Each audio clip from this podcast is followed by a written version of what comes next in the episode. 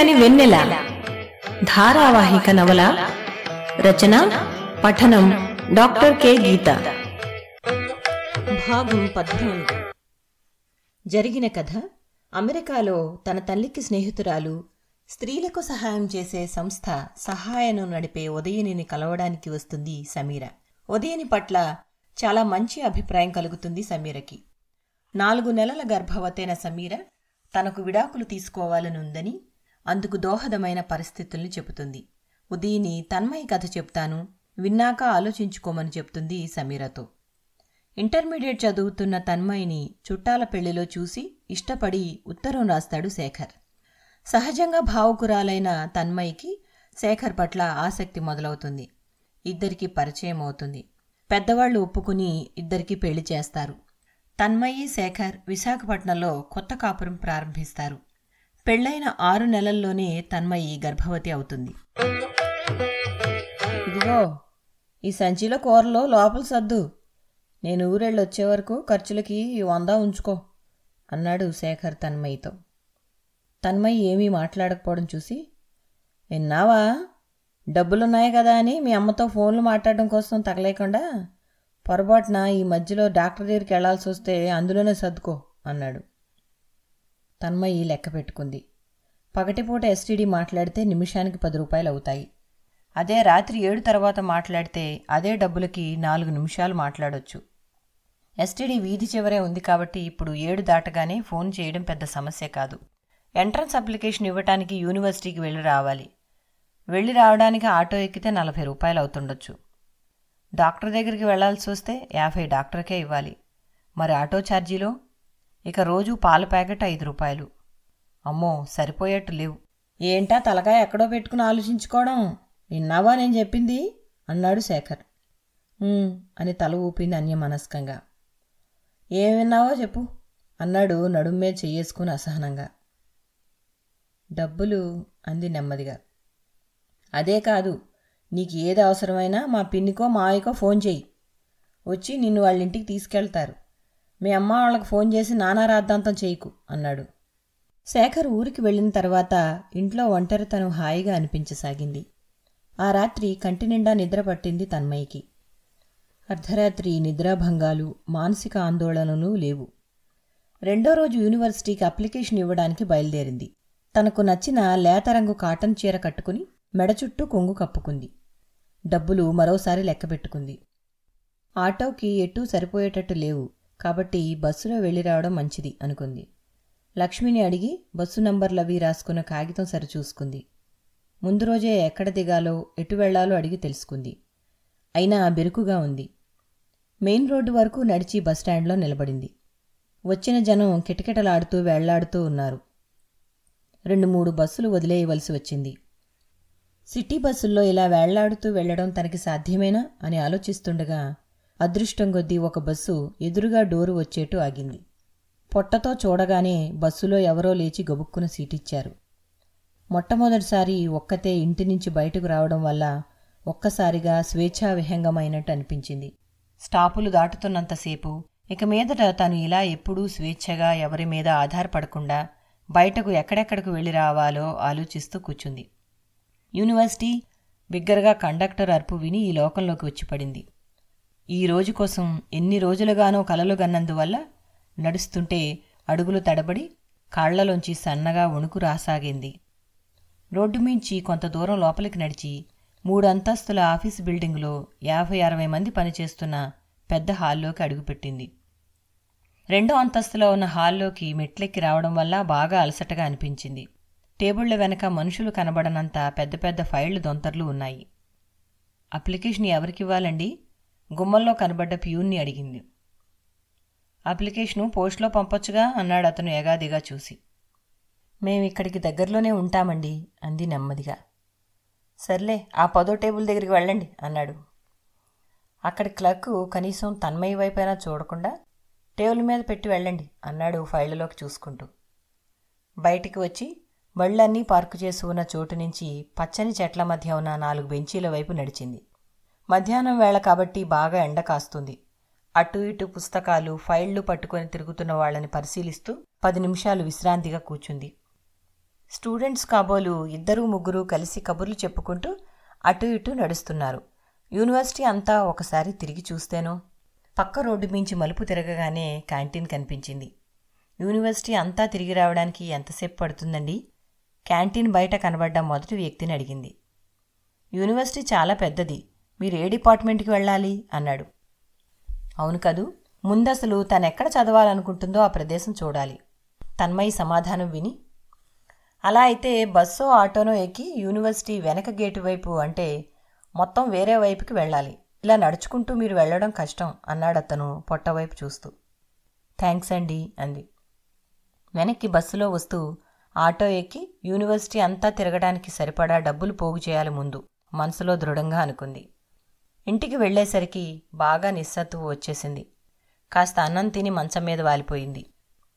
ఎంట్రన్స్కి model ప్రశ్నలు అప్లికేషన్తో పాటు ఇచ్చిన బుక్లెట్లో చూసుకుని ఆ ప్రకారం చదవడం మొదలుపెట్టింది. శేఖర్ వారంలో వచ్చాడు. అప్పటికే రాత్రి బాగా పొద్దుపోయింది. స్నానమైనా చేయకుండానే మంచం మీద పక్కన చేరాడు. అతని దగ్గర ఏదో ఒక విధమైన దుర్గంధం వస్తుంది. కాస్త స్నానం చేసి రారాదు అంది. రైల్లో రిజర్వేషన్ దొరక్క నానా కష్టాలు పడి ఇంటికొస్తే నీ గోలే అంటే? అన్నాడు తన్మయిని తన వైపు తిప్పుకుంటూ. అతనికి సుఖాన్నిచ్చే శారీరక పనులన్నీ చేయడానికి తన్మయికి వెగటుగా ఉంది. అదే చెప్పింది. అసలు ఎప్పటికి నేర్చుకుంటావే నువ్వు? చీచి వారం రోజులు గొడ్డులా కష్టపడి ఇంటికొస్తే కాస్త సుఖం కూడా లేదు విసుగ్గా అన్నాడు.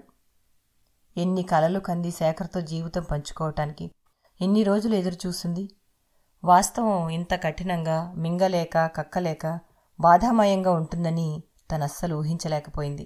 పెళ్ళి కాక ముందంతా తామిద్దరి సమాగమం గురించి తనకెప్పుడూ గొప్ప ఊహలే వచ్చేవి.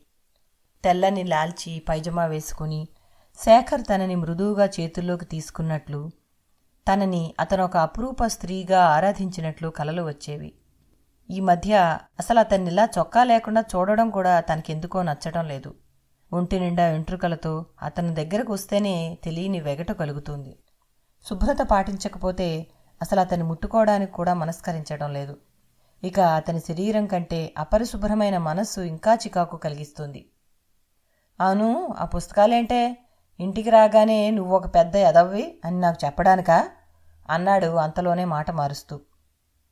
తన చదువుకి అతను వెదవ కావడానికి సంబంధం ఏమిటో అర్థం కాలేదు తన్మయ్యకి. అదే అడిగింది. ఏంటా? నేను కాలేజీ ముఖం చూడలేదని నన్ను ఎద్దేవా చేయడానికే కదా నువ్వు యూనివర్సిటీకి బయలుదేరావు? రేపో మాపో ఎంఏలు చదివేసి ఏదైనా పెద్ద ఉద్యోగంలో చేరిపోయి నువ్వు వంట చేయరా అనడానికా? అన్నాడు. అని తల అడ్డంగా ఆడించింది. ఏదో చిన్న ఉద్యోగంలో గుట్టుగా సంసారం చేసుకుని ఒక్కళ్ళో ఇద్దరినో పిల్లల్ని కానీ ఒక మొగుడికి పెళ్ళంగా పడి ఉందామని ఉందా నీకు? అయినా రేపో మాపో కనీదానికి చదువులు ఎలా అడగబడదాం అనుకుంటున్నావు? రేపొద్దున చంటిబెడ్డన వేసుకుని కాలేజీలకు తిరుగుతావా? శేఖర్ ఒక విషయం మీద కసి మరో విషయం మీద తీర్చుకుంటున్నాడు. లేక కావాలని అలా మాట్లాడుతున్నాడో అర్థం కాలేదు తన్మయ్యకి. గోడవైపుకి తిరిగి ఏడుస్తూ పడుకుంది. చీ ఆపు నీ ఎదవేడుపు చూడలేక చేస్తున్నాను అన్నాడు. వారం రోజులు అతని దగ్గర లేనప్పుడే ప్రశాంతంగా ఉంది కదా మళ్ళీ పీడన మొదలైంది అని బాధ మొదలైంది తన్మయ్యకి. దుఃఖంతో మూలుగుతున్న శరీరాన్ని మనసుని పట్టించుకోకుండా అతని సుఖం కోసం అతను మృగంలా మీద పడ్డాడు. మనసుతో సంబంధం లేని మొరటు సుఖానికి అలవాటు పడ్డ అడవి మృగం తనని చెరుస్తున్న బాధని పళ్ళ బిగువున అదుముకుంది. మరో నెల రోజుల్లో ఎంట్రన్స్ పరీక్ష దగ్గర పడుతుండగా శేఖర్ మళ్ళీ క్యాంప్కి వెళ్ళాడు శారీరక గాయాలు మానినంత సులభంగా అతను కలిగిస్తున్న మానసిక గాయాలు అసలే మానడం లేదు. శేఖర్ బయటికి వెళ్ళినంతసేపు తన్మయి చదువులో తనమునకనై ఉండసాగింది. చదువు ఒక్కటే తన పాలిటి పెనిధి అయ్యింది. పుస్తకం మూస్తే ఒక విధమైన బాధ మనస్సులో చొరబడుతుంది. ఫెన్సింగ్ చప్పుడు వినబడితే తొంగి చూసింది తన్మయి. ఎదురుగా జ్యోతి భానుమూర్తిని చూసి ఆత్రంగా హత్తుకుంది. కిందటి వారం ఫోన్ చేసినప్పుడు చెప్పలేదేం వస్తున్నామని అని అడిగింది. అంతలోనే తల్లి ముఖం ప్రసన్నంగా లేకపోవడం చూసి ఏమయ్యిందో అని జంకుగా అమ్మా అంతా బానే ఉన్నారా? అంది. ఇంటి పక్కన గేదె రొచ్చుకంపు ముందు వరండా వరకు వస్తుంది. వెనక బాత్రూంకి అసలు గాలే లేదు. ఇదేం కొంప తల్లి?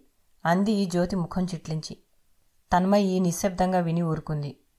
ఇక్కడ అతనేదో గొప్ప ఉద్యోగం ఎలగబడుతున్నట్టు మీ అత్త గొప్పలు పోతుంది అక్కడ నీకు సీమంతం చేస్తే అత్తగారి తరఫున ఏం పెట్టబడతాయోనని ఆనవాయితీ లేదని చెప్పింది. మంచం కొంచెం అని ఇచ్చే వరకు పీకల మీద కూర్చున్నారు అంటూ మొదలెట్టి తనకి మనసులో ఉన్న కోపం అంతా వెళ్ళగక్కసాగింది. భానుమూర్తి బయట వరండాలో సిగరెట్ వెలిగించుకుని కూర్చున్నాడు. పొయ్యి మీద అన్నం ఉడుకుతుండగా బియ్యం సంచి వైపు చూసి ఇదేం కర్మ నీకు? రేషన్ బియ్యం తింటున్నారా? అని నిర్ఘాంతపోయింది జ్యోతి. తన్మయ్యకి తల్లి తన మీద జాలి పడుతుందో తన స్థితికి బాధపడుతుందో అర్థం కాలేదు. కావాలని పట్టుబట్టి చేసుకున్నావు. నీకు మంచి జరిగిందా? మాకు మంచి జరిగిందా? మంచం మీద పరుపు ఇవ్వలేదని మీ అత్తగారు మాకు ఫోన్ చేసి డిమాండ్ చేస్తే ఇదిగో ఏవో తాకట్టు పెట్టి ఈ పైకం పుచ్చుకుని వచ్చాం అని ముక్కు చీదుతూ కూచుంది. ఇదంతా తన స్వయంకృతాపరాధమని శేఖర్ తను కలిసి వాళ్ళను వేధిస్తున్నామని తన్మయ్యకి లోపల నుంచి ఇన్ఫీరియారిటీతో కలిసిన బాధ మొదలైంది. సాయంత్రం కొత్త పరుపు తెచ్చాడు భానుమూర్తి. గాజువాకలో చిన్నన వాళ్ళ ఇంటికెళ్ళి అట్నుంచి అట్టే రేపు వెళ్తామమ్మా అమ్మ నేను. నువ్వు మాతో వచ్చేయకూడదు. అల్లుడు వచ్చాక వద్దు గాని అన్నాడు.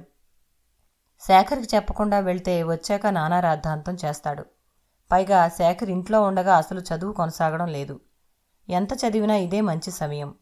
తను రాయాల్సిన ఎంట్రన్స్ పరీక్ష ఎన్ని అవాంతరాలు ఎదురైనా రాసి తీరాలని పట్టుదలగా ఉంది తన్మయ్యకి. తనకి సీటు వస్తుందా లేదా చంటిబిడ్డ పుట్టాక చదవగలదా లేదా ఇవన్నీ తనకు అప్రస్తుతాలు. అసలు ఎంట్రన్స్ ఎలా ఉంటుందో చూడాలి అంతే.